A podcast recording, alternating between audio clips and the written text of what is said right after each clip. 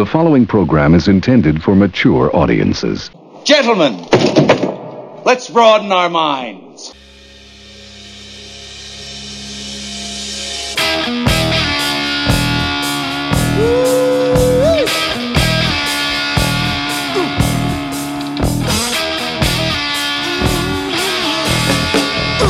It's Big Boom Radio Friday, people, so it's time once again for the Big Boom Radio podcast, Riffs and Rants, with Johnny Teflon and Michael Sean Lee.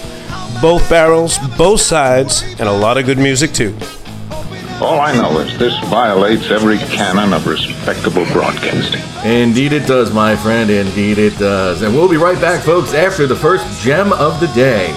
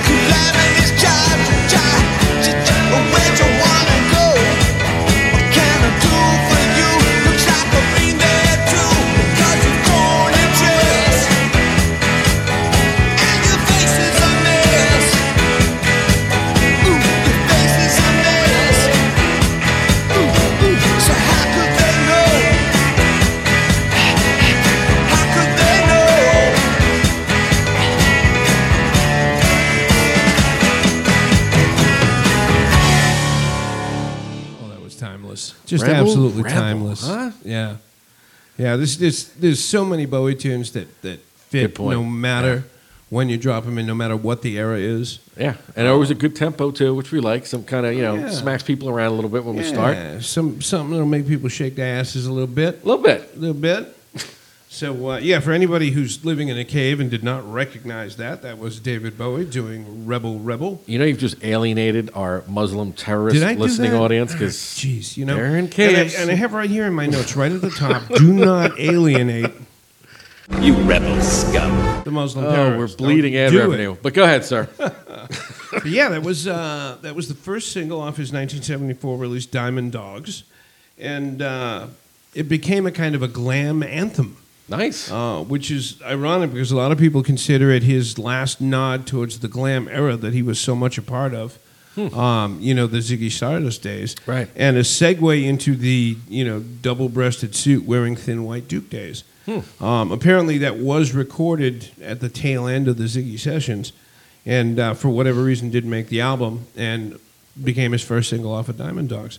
And uh, and yeah, tasty stuff. You always got these snippets. Thank you And uh, as you know, everything that David Bowie does is on your tasty scale. uh, right. usually a nine or a ten on the tasty scale. Foregone conclusion. So it's always always good fun opening the show with a David Bowie tune. All right, That, but uh, this one in particular, you were drawn to. Uh, well, yeah, tell everybody. I'm not gonna play well, the- spoiler. The the, the the whole glam anthem thing, you know, Mm-hmm. that was a that was a time period of uh, sexual fluidity, Yeah. fluidity, and androgyny, and uh, and yeah, it's it's uh, it's uh, it would be interesting to see um, how people today, as picky and anal as they are, Sure. would take you know some of the things that they were doing back in the '70s and whatnot. Mm-hmm. Um, it seems like they're always uh, these days anyway. It seems there's always something in the news about. You know somebody's sexuality or Yeah. fluid sexual identities or, or and, even more so, it seems, uh, as you'll see in a second, just a, a tearing down of our childhood icons. yeah there's, there does seem to be a little bit of that going on with today's topic no doubt Right. I mean, it. this this this uh, critter in particular, we're going to touch on. I I guess he had kind of a creepy childhood. If this was one of your icons, but still, Yeah. a, a, a childhood mainstay. Name of, and I'm sure I'll catch hell just for this surname, Mr. Potato Head. It's a man, baby! Well, we're, we're definitely definitely going to talk talk Mr. Potato Head. We're also going to inject, as bizarre as this sounds, we're going to inject some Muppets Oh, into yeah. this this topic of conversation Because it, it's open season on the 70s. oh man, it, it would seem in a lot of different ways. I mean, first they took Bruce Jenner, okay, which arguably, all right, we'll give you Bruce Jenner. and I don't know what the trade off. Let's say the trade off was like Rick and Morty. Okay, so well, that's that's fair. We'll take that. Then this is starting to sound like that parable again. First they came and took Bruce, and you said nothing, right? Then they discontinued uh, the big wheel, which was as children that was our main source of, of transportation. Right, yeah, right? yeah. Uh, How, now, what was the deal with that? It was too dangerous or something. Oh, incredibly dangerous. Yeah. Whereas if you look at the commercial from the '70s, they've got kids basically doing flips with no helmet, no Oh, yeah, shoes, you know. 360s. right? Breaking in the middle of the, of the road, the you know, street, like yeah. cars are giving them right away. Yeah. you never get away with that now. And now the latest uh, casualty, if, if you will. Um, yeah, one thing at a time. as, as we drag the past Yeah. out into the light. Mister, and again, if I'm offending you by saying Mister Potato Head, go fuck yourself. Don't make me angry. You wouldn't like me when I'm angry. we'll go more into that in a moment. if, if that is offensive to you, I, I got to say, I, I, you know, even being the liberal voice in the show, um, it, it does seem like you're being a little touchy if, uh, if, if that's the situation. But yeah, there's, there's, uh, there's potato head news in the news uh, this week. As, you know, I don't think there's any way to talk about any of this without sounding weird. You know, it's Right. all going to sound weird. Yeah. But this is this is the day and age we live in. So Yeah. in lieu of flying cars, we're focusing on the outrage of a transgendered or amorphous, maybe is a better word. Um, Mr. I- I, Potato I, don't, Head? I don't even know if he, he if this story, this situation, uh, qualifies under those headers.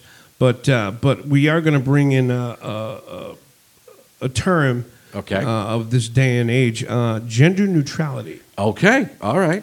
Uh, Hasbro, in case you've been living in a cave, uh, has announced that uh, that they're going gender neutral with the uh, the artist formerly known as Mr. and Mrs. Potato Head. You can't make this stuff up. And yeah, it, uh, it's it's it's a strange, strange day indeed. But uh, but yeah, it uh, according to uh, executives at Hasbro, uh, they want to reflect the changing social millennium uh, and redefine what it means to be a potato family. Now that's a direct quote from a senior vice president at Hasbro. There's somebody getting paid a lot of money to come up with press releases like these. Yeah, yeah, and I and I gotta say that's some good spin. That is some truly Yeah. good spin. And as you and I have discussed before, anytime you know any major corporation or, or corporate entity does something like this, I'm extremely suspicious of what the agenda may be. Sure. Sure. And uh, and this case is no different. I, I do feel that there's an agenda at work here that doesn't have a hell of a lot to do with political correctness, uh, or you know the the argument for gender neutrality or any of that kind of stuff. Well, before we go a little deeper into this, which we will, Mm. uh, let me paint a picture for the folks at home. Okay. Um, those of you that have seen uh, the movie The Road Warrior, the second in the Mad Max trilogy, Yes. you're familiar with uh, the half naked guy with the hockey mask, Lord Humongous. Of course. Okay. Yep. And he kept the other crazy guy that was trying to kill Mad Max on a chain. Yeah. Okay. Yeah, I remember Right that. now, folks, I am on that chain. Okay, and Michael Sean Lee is playing the role of Lord Humongous because, like uh, we say in the advertisements of this podcast, it's both barrels from both sides. Absolutely. And right now, I am cocked and ready to go. I am so filled to the brim with outrage Switch me on. over this idiocy. There, there's a lot I'm of hand waiting for him signals. to- to there's there's a lot of hand chain, signals folks. going back and forth between us. Um, you know, the, the, the specific hand signal for "Don't go there" is one that Too we're late. frequently Too using late. The right cat's now. out of the bag. And, and Michael, grace us, please, with your rational man's approach What's your name, scumbag? to why they're okay, doing well, this. let's yeah, let's discuss. Um, and just first, a little potato background, if you will. Um, Mr. Potato Head first appeared uh, to the world way back in 1952 uh, as a Hasbro product that uh, that uh, I don't know if you could say some assembly required. Yeah. But uh, but the, there was some assembly required. The original um, Mr. Potato Head, uh, consumers had to supply their own potato. For example, a lot of people don't know this. These these were these That's were cost the- effective. yeah, these were the dark days. Um, and, uh, you know, Mr. Potato Head and Mrs. Potato Head, of course, progressed uh, through the years and became, you know, potato players in, the, in the big picture, in the big game picture, if you will.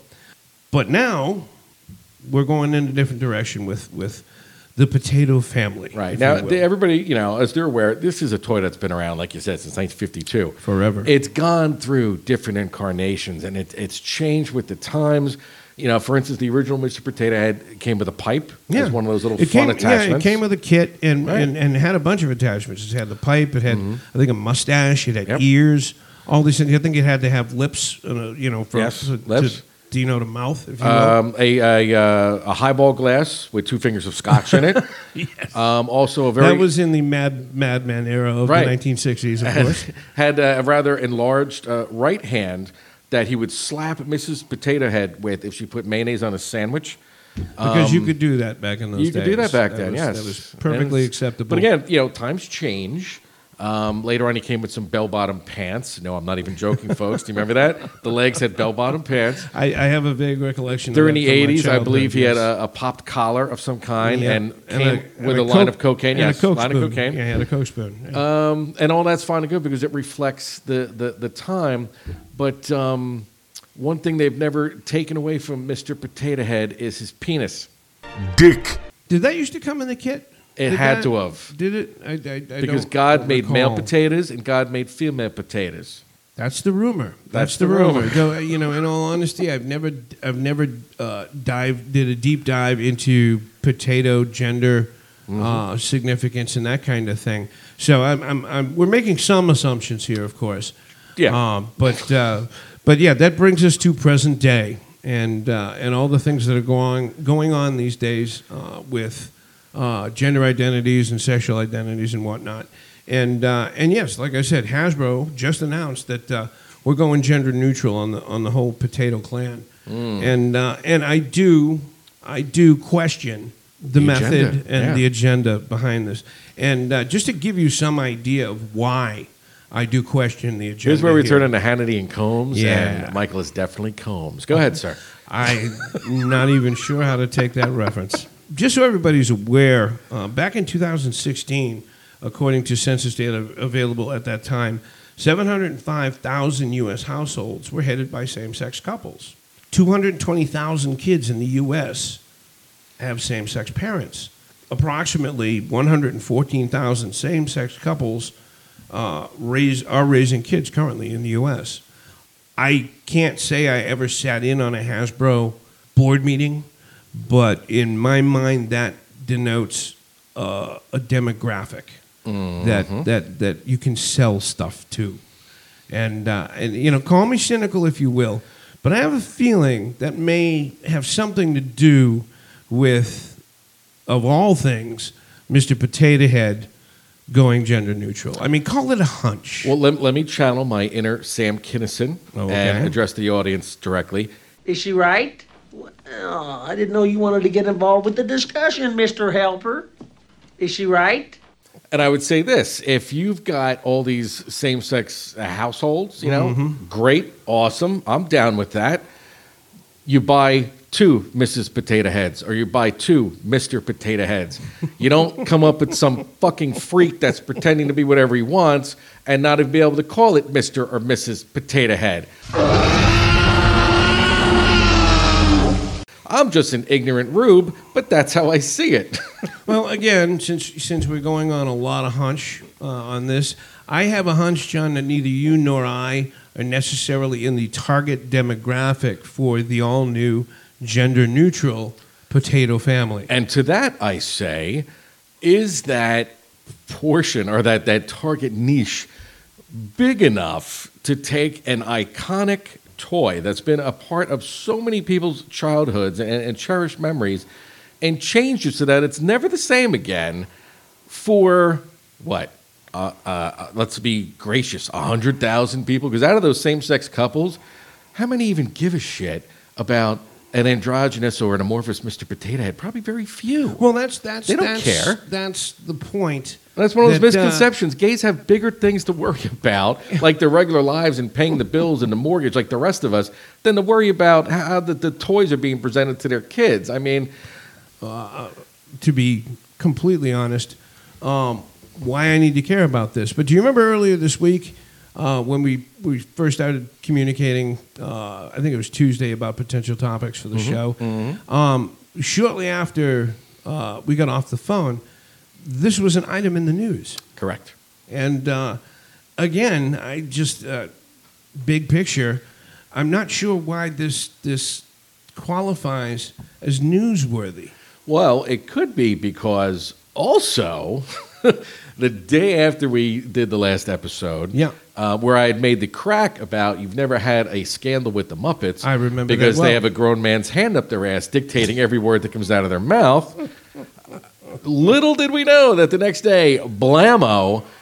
Uh, Disney, which owns now the rights to all of the um, episodes of The Muppet Show, again, Yes. a part of Americana as it gets. Yeah. Now there's going to be a disclaimer before each episode apologizing for the descriptions and or stereotypes of different races and uh, geographic locales, uh, as they put it. Yep. Um, do we fucking need that? like Kermit said, it ain't easy being green. This doesn't make it any easier. Yeah, yeah. you know, I, I it, again call it a hunch. I have no statistical backing for this, um, but I have a funny feeling Disney is the big corporation most on the defensive these days about things they do, things they don't do. Right. Um, you know, products that they have acquired, companies that they have swallowed. Where is my Disney transgender princess? That's all I want to know. Put it in a major animated feature, walk the walk, talk the talk, and you know it, it, it's easy to boot out uh, a Gina Carano type because of the subject she broached. Again, not the subject matter, just the subject was enough for them to boot her instantaneously. Yeah. And now they're going to put these disclaimers up with the Muppets. It's like, you know what?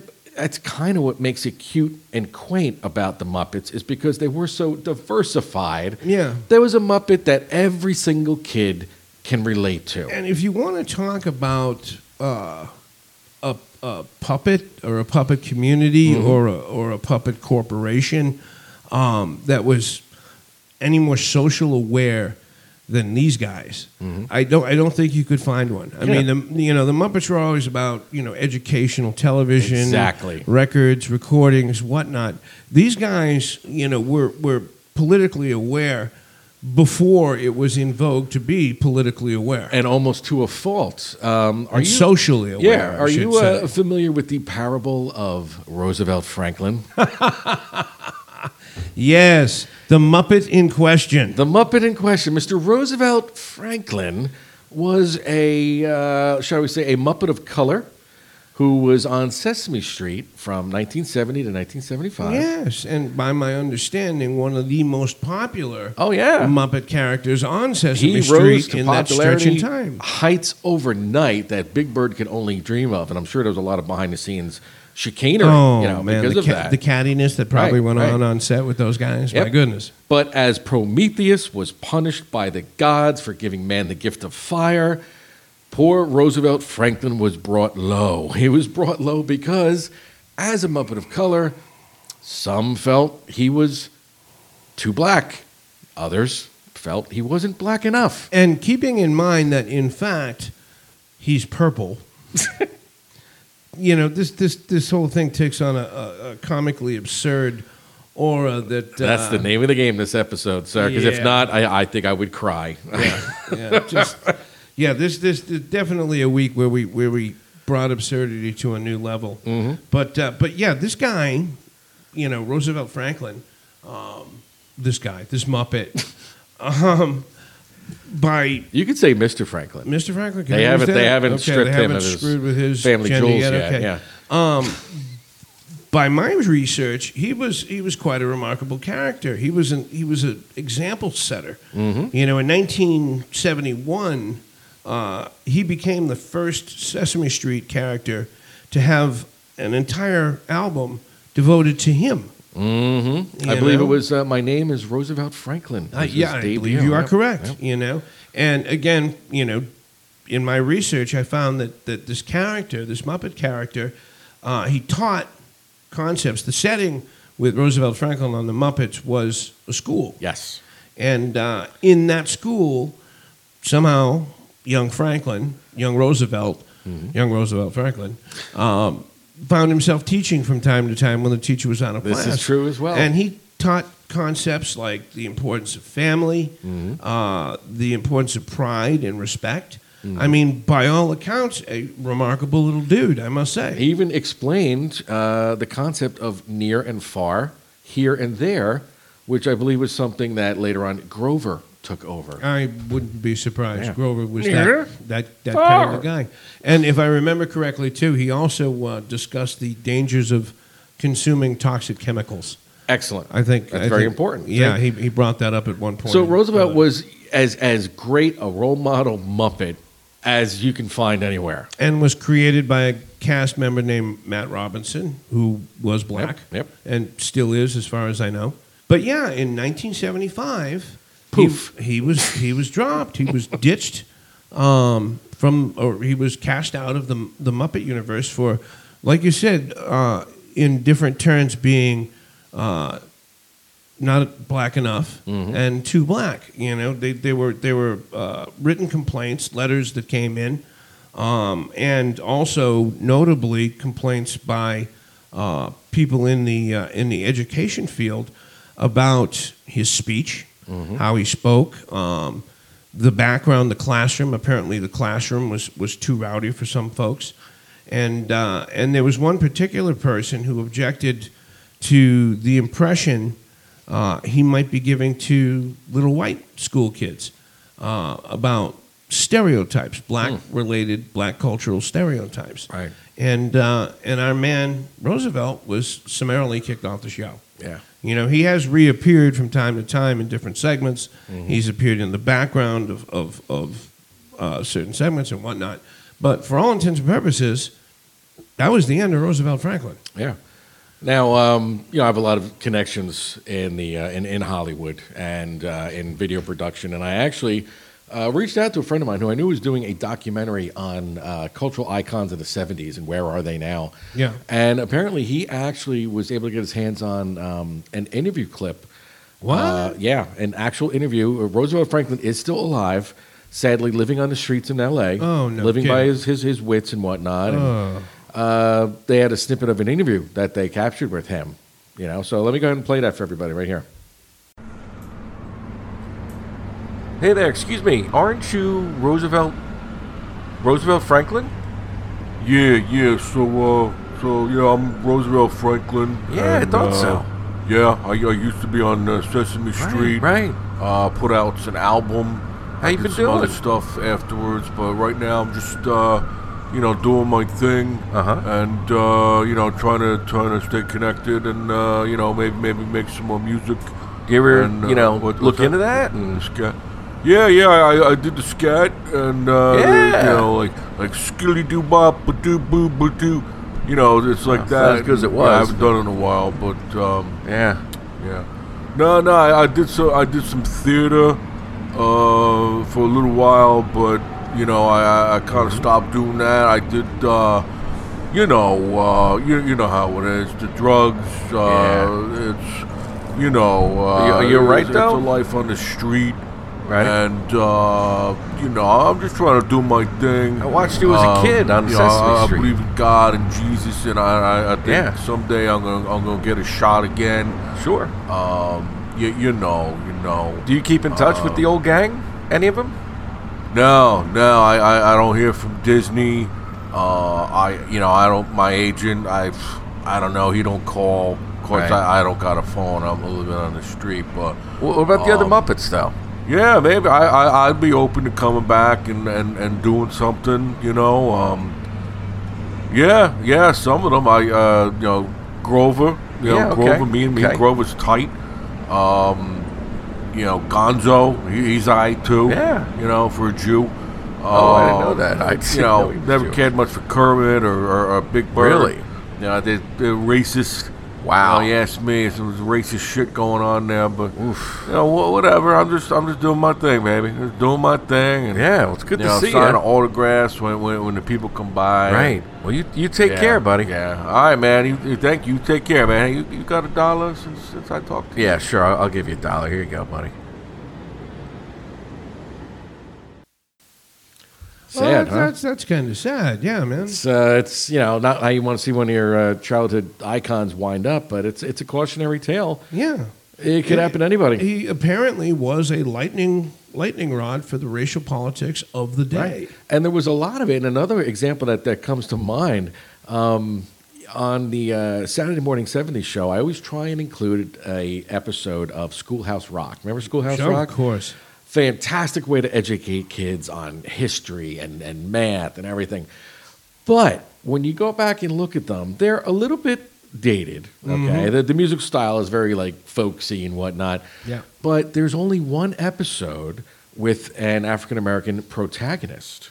Okay. And it's the uh, little episode they did on verbs, and it's actually set up like a blaxploitation movie because the lead character turns into this uh, kung fu superhero with the giant butterfly collars out and Yeah. you know running around the city uh, righting wrongs and karate chopping everybody. Yeah. Um, so yeah, it was kind of like a, a nation finding its identity at that point. Right. You know, we were past the Black Panther movement and, and all different kinds of, of protests and, you know, say it loud, I'm black and I'm proud. We were past that and it was accepted now. Right. And you had, you know, people like shows like Good Times and Sanford and Son, for better or for worse, that were really going mainstream now. Yeah. But there were some residual stereotypes that were most certainly still there and they were trying to work through. Right. So it's understandable that would be there would be casualties, but you know there's so much work for Muppets, especially at that time. they could have promoted him to the Muppet Show and, and, and played at night, you know, but they yes. just They just thought it easier just to dispose of him Oh, like like a commodity. Very And sad. So it's it's my understanding now that in any time they do reruns, Mm-hmm. I guess of this time period, you know, with the Muppets, but that Disney's now going to run apologies and disclaimers Oh, yeah. for uh, for I'm not sure what. I mean, you know, how how do you take you know the the the, the societal norms Mm-hmm. of that time period and drag them into the scrutiny of this time period. Right. And how could that ever hold up? And It's and a why, slippery slope. why would you do that? I mean, don't forget the Muppet Show had celebrities every episode. I remember. And it could be anybody from like Dinah Shore till Sylvester Stallone. I, I have a good memory of Alice Cooper right, once right. turning up on the Muppet All Show. mainstream. So it's it's such a great little time capsule. Uh, even if you don't find it entertaining, Yeah. it's similar to let's say the Dean Martin roasts, Mm-hmm. the Carol Burnett show. I mean, this was life in the early to late seventies. Everybody Yeah. had a variety show. This is what we found entertaining. it, it predates. I do remember that literally everybody had a you know? variety show back if then, you were if you were worth your weight in shit and still had a Screen Actors Guild card, you would do an episode of The Love Boat or at least Fantasy Island. Absolutely. This is Absolutely. like again, this is just what what these acts did. So my, my point is to circle back and kind of put a, a bow on this, Mm-hmm. whether it's Mr. Potato Head or you know, actually, Evel Knievel toys are making a comeback. So there's a plus. Are they really? We have that. Oh, no yeah, they're, they're making a comeback now. Nice. But you know, these things where rather than make new versions of stuff to work in conjunction with the original versions, because really, if you think about it, that's how life is. Mm-hmm. Yeah. New things are spawned.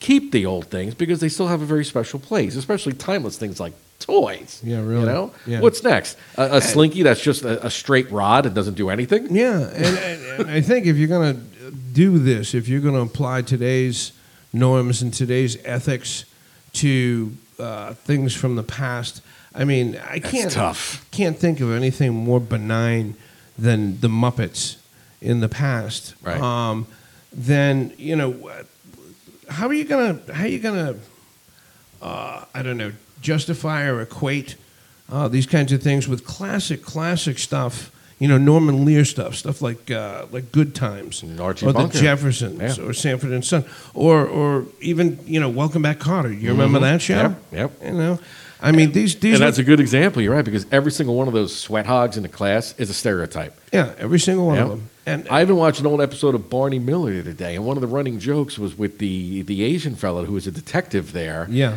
You know, like, what are you? Are you Chinese, Japanese, whatever? They would make fun of the big muscular guy because he was so stupid. Yep, You know. yep. And then you, yeah. Like, Yeah. It's like each one of them, and then later on there was the Hispanic cop, and they had all these like Hispanic jokes about him. yeah. But it was superfluous to the main point of the story, which was the camaraderie. And these guys were cops. They were going to work. They were in danger every day, trying to do the best they could. Really, in a period of New York City where it was disgusting. Oh, oh, New York City in the 1970s was dangerous. it was dangerous, and yes, it was dirty. It was Right. dirty as hell. Right.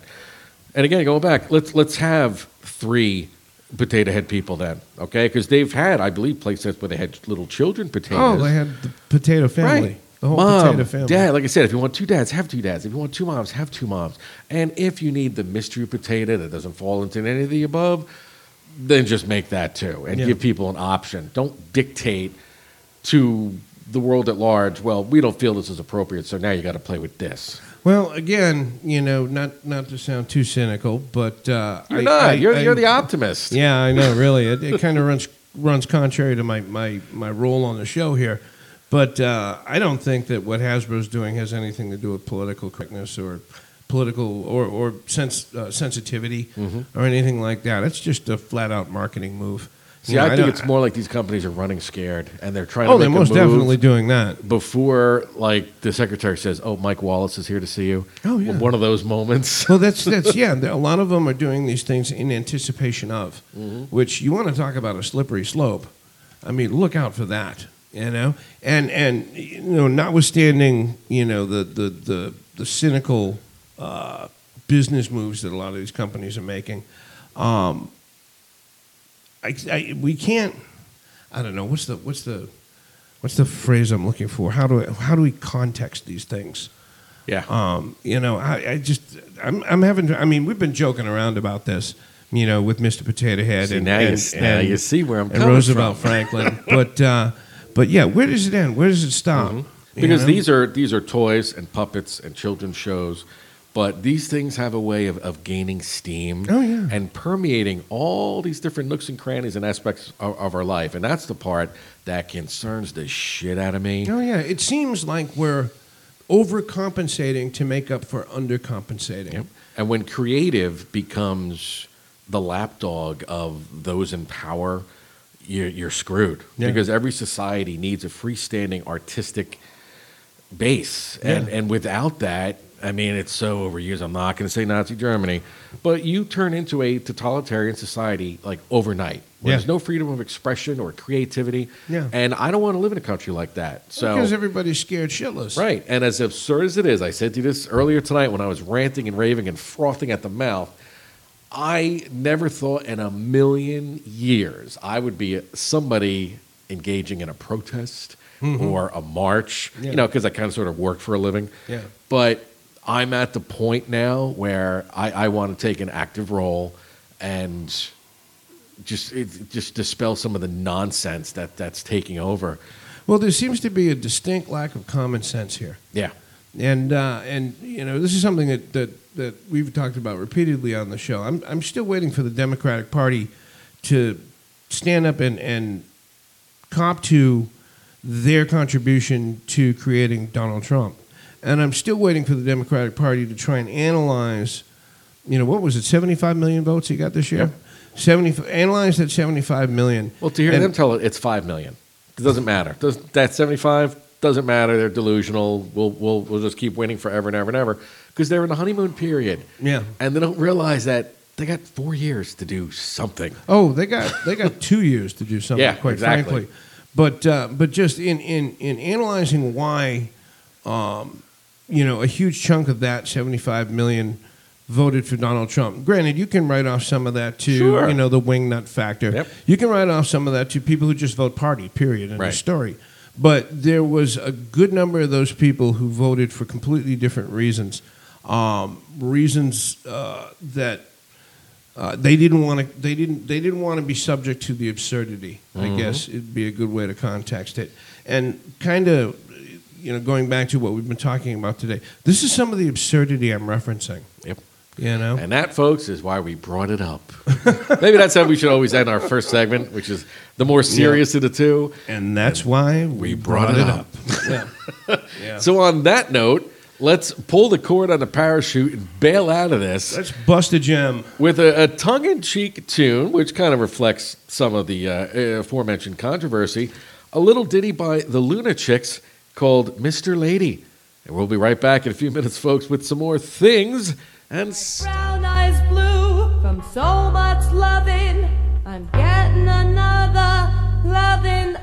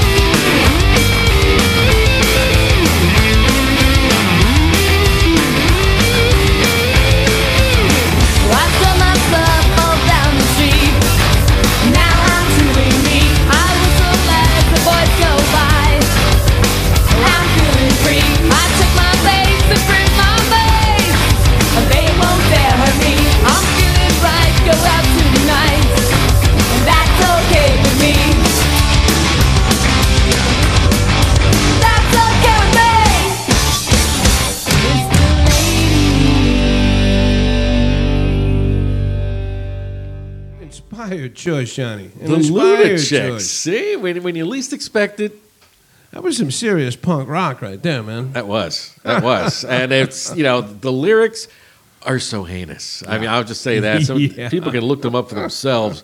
There is nothing left to the imagination there. And it kind of tied in with, you know, the lyric wise, and eh, the, the point of the song ties in with our Mr. Yeah. Mrs. That Yeah. Potato Head. Yeah. Um, Yeah. And it had to be done in a punk rock song to reflect my personal outrage. Oh, and that is the artist formerly known as Mr. and Mrs. Potato Head. You made me laugh and break character last time, son of a bitch. Thought I was prepared for everything. All right, and that, Well, of course, uh, we'll take a page out of your book. That was off of uh, their 1997 album, All right. Pretty Ugly. Really? Yeah, All right, which in all and of right. itself is a Good stuff. you know play on words because they're all I- chicks. Yeah, I like the title. I like, you know, punk punk chick bands or chick punk bands. Uh-huh. And you know, we're going to get a shit ton of backlash just because I use the term chick. But uh, you know, obviously they're broads. yeah. Put down the shovel, John. Put down the shovel. but it seems like like chick punk bands come up with the greatest titles for songs and for albums. And even better than that, do you ever uh, watch roller derby? Ah, back in the day, man. Back in It's the day. it's still a thing. It's still Is a it thriving really? underground thing. no kidding. And the names that they give each other yeah. are the most amazing thing you ever want to hear. I mean, I thought some like professional wrestler names were cool and gimmicky. Yeah. But it's just it was just so damn good. Just Google that one day, Yeah. roller derby girl names, and Well, I I think like with- Artistry. with, with, roller derby girls and punk rock chicks. These are like women you don't want to mess with. not even a little You bit. know, Yeah, so they'll yeah. they'll they'll throw out the sarcastic title, they'll throw out the nasty title, Yep. and it's like, what are you going to do? What are you going to say nothing. about it? Yeah, you know. get out of my way before I lose my Doc Martin up your androgynous hole. I think that was uh, uh, nicely put, John. Nicely put. Yeah, so I got to tell you, I mean, there's a good band, not necessarily somebody you'd see on you know behind the music. Yeah, but I would want to. I would want Yeah, to. yeah. But uh, but you know, it's funny you bring that up. Um, also in the news this week, interesting uh, interesting stuff. You know, and I think we just we're talking about this not too long ago. How about how Hollywood loves to reboot everything? Yeah, yeah. Um, amongst other things that are being re- rebooted, the classic comedy Frasier. Yes, I heard um, that. um, Yep. which I'm looking forward to. I always love Kelsey Grammer, Mm-hmm. uh, though I think his his greatest role was in, in uh, the Beast. Um, I'm not sure if that was in an X Men film or Avengers film. Oh, yeah, But uh, do you remember him, Kelsey Yep. in Blue? Yep, That yep. was good stuff. Two But- of them, I think he was in, or is it one? I forget now. Was he in two of them? Might have made an appearance in two of them. Seems to me it was X Men films. I think it was X Men Yeah. films. Though you know, comic aficionados like yourself know that the Beast was an Avenger at one point in time. Mm-hmm. no, it was uh, X Men. You're right. It was X Men. I'm trying to think if it was the Fox X Men movies or the um, what's the other company? Paramount that did some. I don't know. Warner Brothers, maybe. Yeah, never. Yeah. That's DC territory. Oh, sir. oh, oh, okay, okay. I wonder, I wonder. I'm stepping back over the line now. But uh, but yeah, as far as like reboots, um, it was also announced this week that uh, reboots are coming of Yo MTV Raps, nice. uh, of Unplugged, and uh, and what is for many people uh, their favorite of favorites, uh, VH1's Behind the Music. really? Yeah, yeah. Though it's it's it's the, the the format is in question um, because the new version or the rebooted version uh, is being called MTV's Behind the Music, the top forty, and uh, I haven't been able to ascertain the top forty what. Right. Right. Um, but you know, if they're doing the top forty of the VH1 Behind the Music episodes, man, do they have a lot to choose from. I imagine Uh, so. 243 uh, episodes of VH1's Behind the Music were done. Wow, that's Uh, a lot of Garnered them five Emmys, huh. And uh, and yeah, they really really went long and they went deep with that series. You know They- something? Now that you bring it up, Yeah. and I, I dismiss this as a, as a friend of mine pulling my leg, but the same guy that had gotten me the interview with Roosevelt Franklin Yeah. in the alleyway Yeah. said that he they were exploring at least doing an episode of Behind the Music on him, and I Oh, thought that show was over. Hold on, let me let me. well, he, he did have an album. yeah, let me check. I think yes, I actually have the uh, the clip. Let me play this. She was a huge star when she was 17. All of a sudden, this rock and roll fantasy turns into a nightmare. The headline was We Were Lesbian Lovers. I felt forced to talk about my sexuality. I really got to the point of suicide. He knew he screwed up. That's a pain you never want to experience. None of us are perfect. We all fall short of the glory.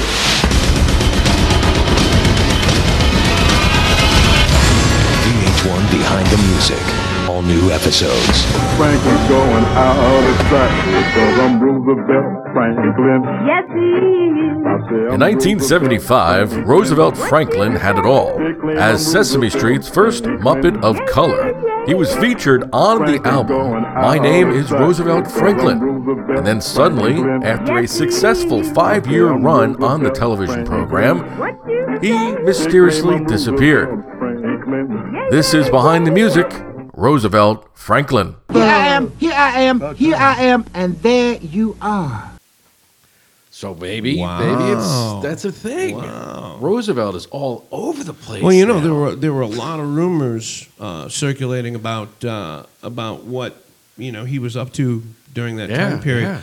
yeah. is a hell of a drug. Um, I don't know how up you are on Rolling Stones history, but uh, but in that stretch of time, the Rolling Stones were juggling lead guitar players. Uh-huh. Um, Brian Jones had uh, had passed away, and I believe it was 1969. Right, right. Uh, and they were working with Mick Taylor Mhm. for a couple of years, but unfortunately, Mick spent a little bit too much time in in uh, in proximity to Keith Richards. Cocaine is a hell of a drug. And uh, Well, we know what that'll do to you. Yeah, developed his own heroin habit and uh, and was in process of bailing out from the band. I believe this was right around '72, Mm-hmm. and uh, they were going through a lot of different uh, potentially guitar players at the time.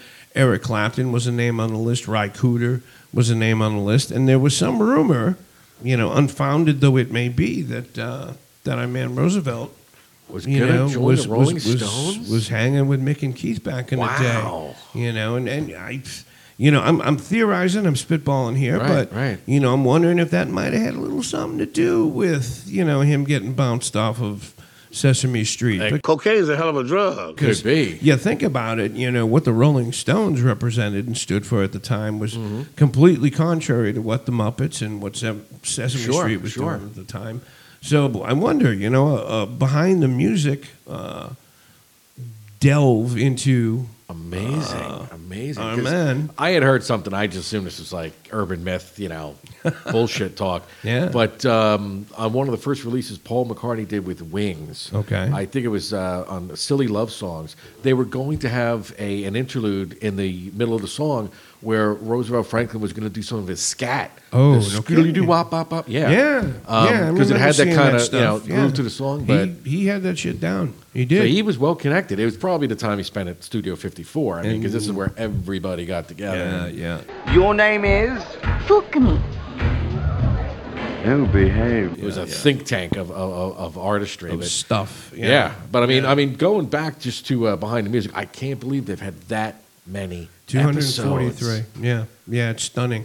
It's stunning, and and yeah, like I said, they were hugely, hugely popular. They got five Emmys.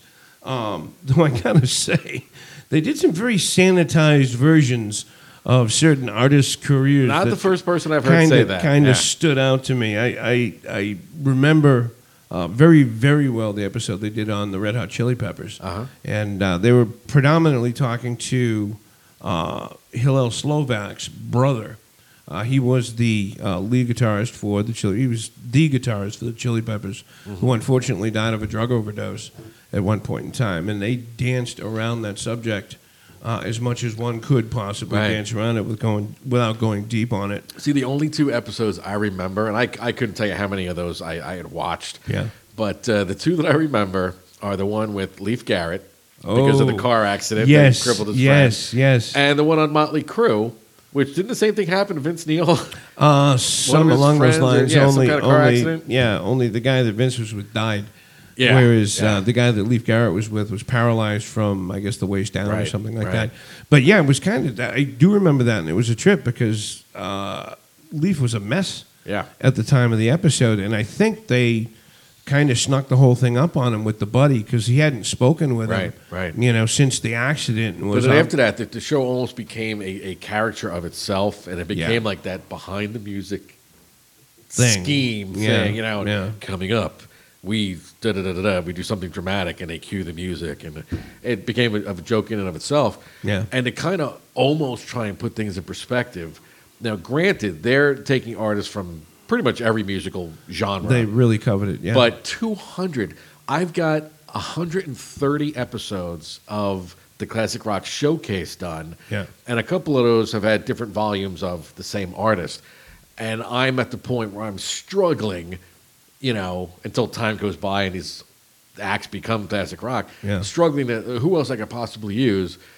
To think this show did all those productions on 200 something Oh yeah, artists, and now there's more to come. Well, I it- mean, it wasn't. Yeah, it wasn't just artists. I mean, they started. I believe it was in 1997, Uh-huh. and went pretty much without a stop until I think about 2003, 2004, and then started doing um, remixes and reboots and whatnot, uh, and continued on through. I believe it was 2009. Um, but I don't know if you remember at at at one point they were focusing on years, Right. as opposed to individual artists. no, I didn't recall that part. Yeah, they did that kind of thing. I mean, I think the episode on Aerosmith Mm-hmm. was like a special two part episode. I think they did the same thing with Kiss. Huh. You know, I mean, and, and it's completely understandable. I mean, how are you going to jam down the Aerosmith story? Right, right, You know, which exactly. which you know span decades. And in- along those lines, hour, you know, that's why Aerosmith's one of the acts on the showcase that there's two volumes of. Yeah. I mean, the Beatles have three volumes of it, so it depends on how much material they put out.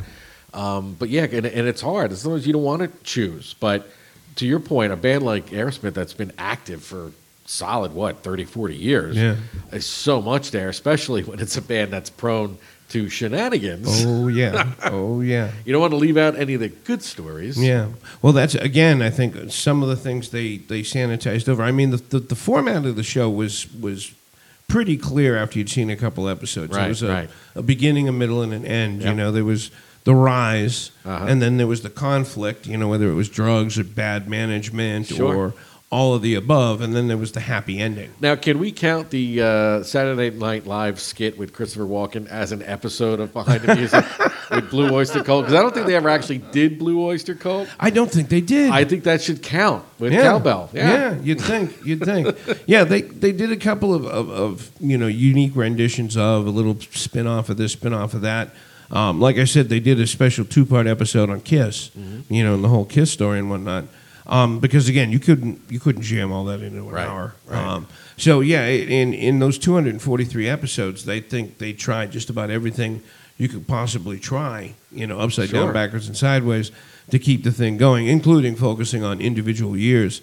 And uh, and you know, I think everybody um, that had a pulse, you know, during that, that stretch of time has probably has a favorite behind the music episode. Yeah. Um, you know, despite the fact that, like I said, I knew, you know, from knowing the history of the band, that the Red Hot Chili Peppers episode was sanitized all the hell and back. Right. It was still enjoyable. It was still fun, And fun to especially, watch. you know, in, in the early years of VH1, that's what our parents watched. Yeah. Yeah. There was really no draw to VH1. Oh yeah, well that was a, a big. It's funny you mention that. That was a big thing about VH1 is compared to MTV. Yep. Right up until '97, they were the, dysfunctional stepsister. Sure. You know, and when they popped with Behind the Music, suddenly they had a thing. They had a whole new know, identity. Now they very- became like the adult radio video Oh yeah, stuff. Yeah, and and there were were a lot of revelations. Yep. Uh, in all those episodes, I don't know if you remember, but the very first episode they did was on Milli Vanilli, and the I did not know that was Yeah. the first one, but I, I remember seeing that. yeah, the whole Milli Vanilli scandal and Yep, whatnot. yep. And uh, and according to the people who were involved in the show at the time, that was a very very difficult episode uh, to pull together because first they had to locate the guys.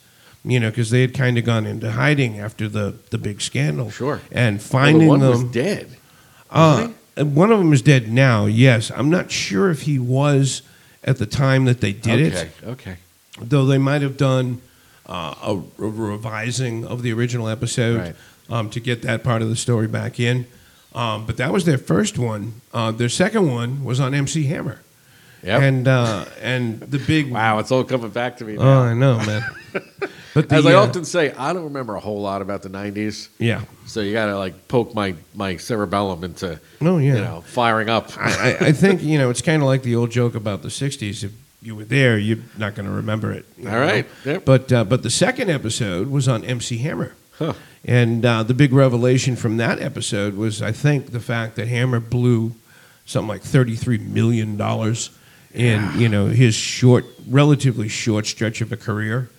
Um, You know, so there were all sorts of revelations. Like it seems to me that per VH1 Behind the Music, anybody who was an artist in the '70s got screwed over by management and was broke by 1980. Yep. You know, that kept happening time and time. It happened to Aerosmith, it happened to Ted Nugent. Yep. You know, time and time again, that was the reoccurring theme. But the saving grace is, you know, they're still staying active, playing state fairs and different Six Flags theme parks to stay relevant. Exactly. Yeah. Despite the fact that you were you were fleeced of every single dime. Right. You know, but I think I think uh, if I remember correctly during the Aerosmith episode uh, or episodes, I think it was a two-parter.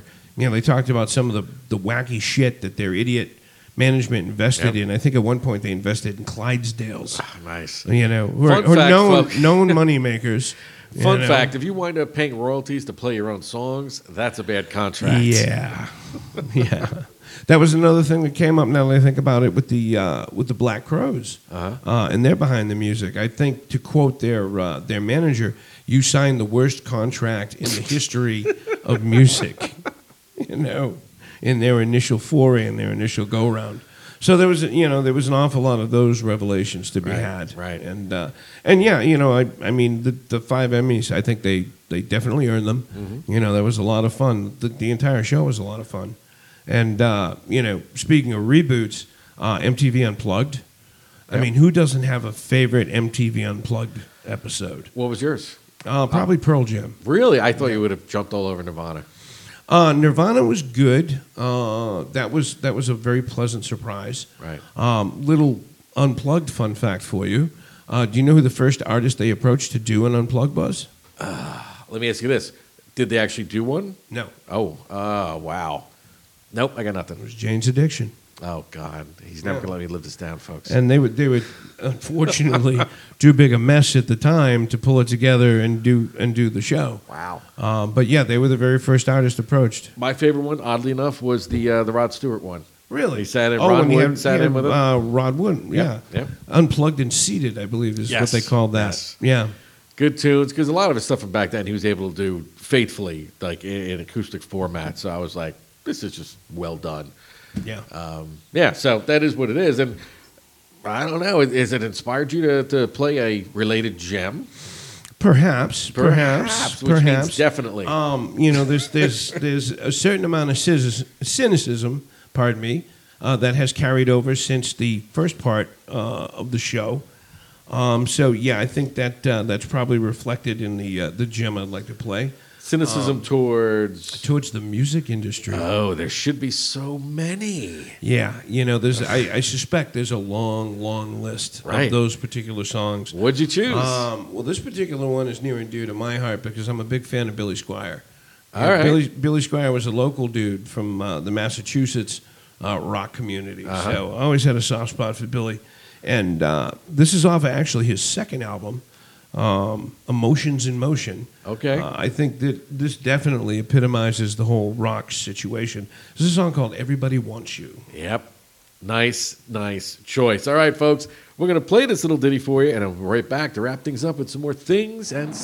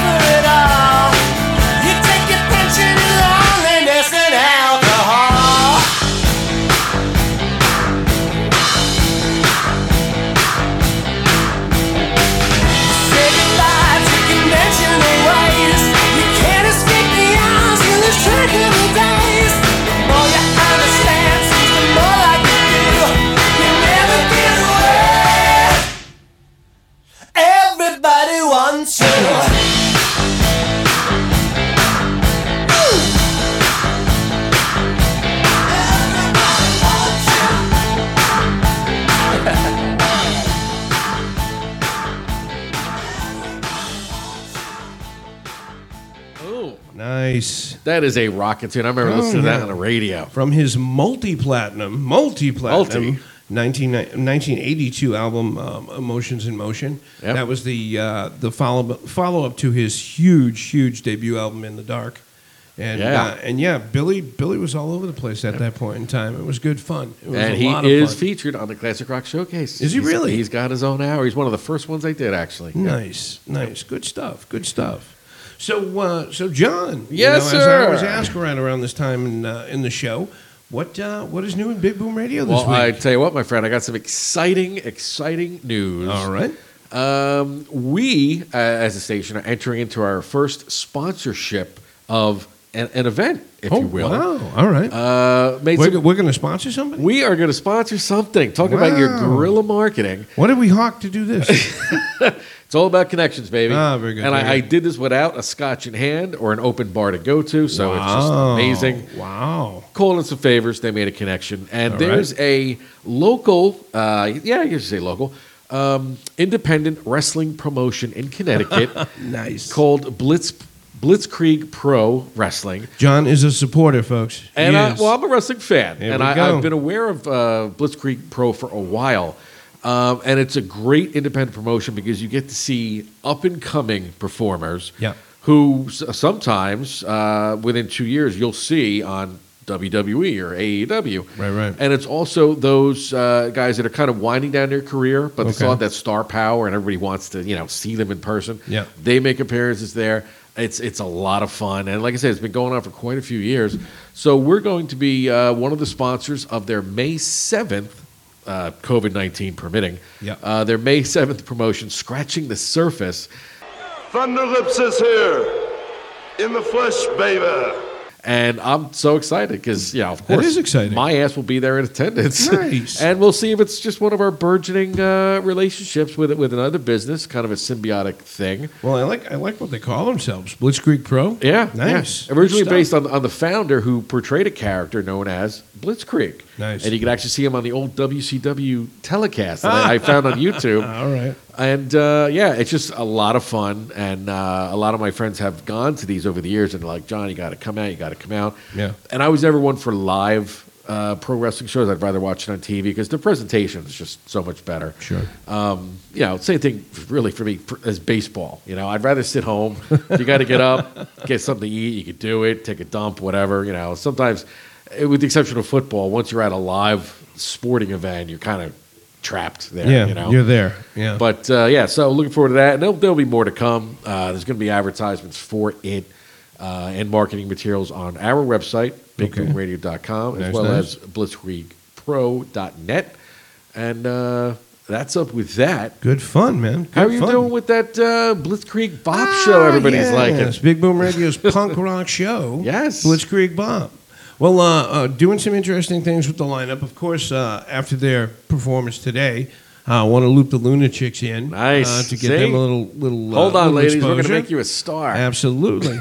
and uh, throwing around the idea, Uh-huh. contemplating it. Nothing's nothing's finalized yet, but contemplating the idea of doing an all-female punk band uh, episode of Blitzkrieg Bop. Nice. I mean, Yeah. it'd take a little bit of creativity, but I imagine there's enough Well, there's, material out there's, there. there's plenty of material. There's plenty of plenty of girls who rock. Yeah. You know, plenty of chicks you throw down in the punk rock uh, punk rock genre.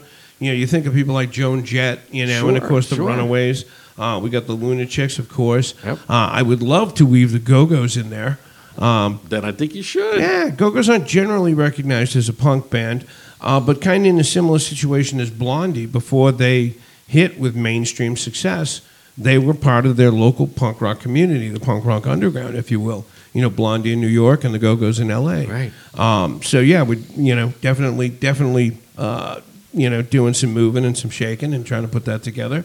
So right. yeah, lots to look forward to. Well, let me know if you hit any rough patches there, because I could let you take a gander at my collection I've used for our Friday night show All right, on. Girl Power. Oh, there we go. So there might be some uh, little gems you could pull Little from there. crossover Yeah. action there. Sure, sure. Yep. Excellent. All good stuff. See, here we are, folks, hitting our stride in the depressing downtime of winter. You know, Yeah, this is this is the stretch of time that you got to get through. But uh, I don't know about you, but I'm a huge baseball fan. Um, which is hard, you know, with your team's the Red Sox. Uh, Yeah, they, yeah. they definitely push the envelope on you. Well, my New York Metropolitans have a new owner, and That's right, that's Everything right. is just so sunny on the horizon. Yeah. Looking forward to the baseball season for a change, I would Yeah. imagine, for the Mets fans. And I'm even looking forward to the NFL draft with this, you know, quarterback carousel that they got going on. I mean.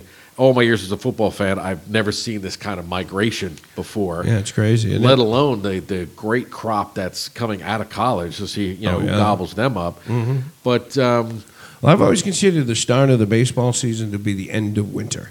gotcha. You Okay. know, that's that's you know, it, it used to be used to be the Oscars when they did them uh Uh-huh. the last week in February, but somebody fucked that up and pushed Right. it out to March, so that's not it anymore. But the Sox are going to be on the field for the first time on the 28th Uh-huh. of February, which I believe is either what Thursday or Friday. 28th of February is tomorrow. Oh, it's tomorrow. Yeah. Oh, beautiful. I'm glad we brought this up. So Well, yeah, there'll be. this. A, have you ever been to a spring training?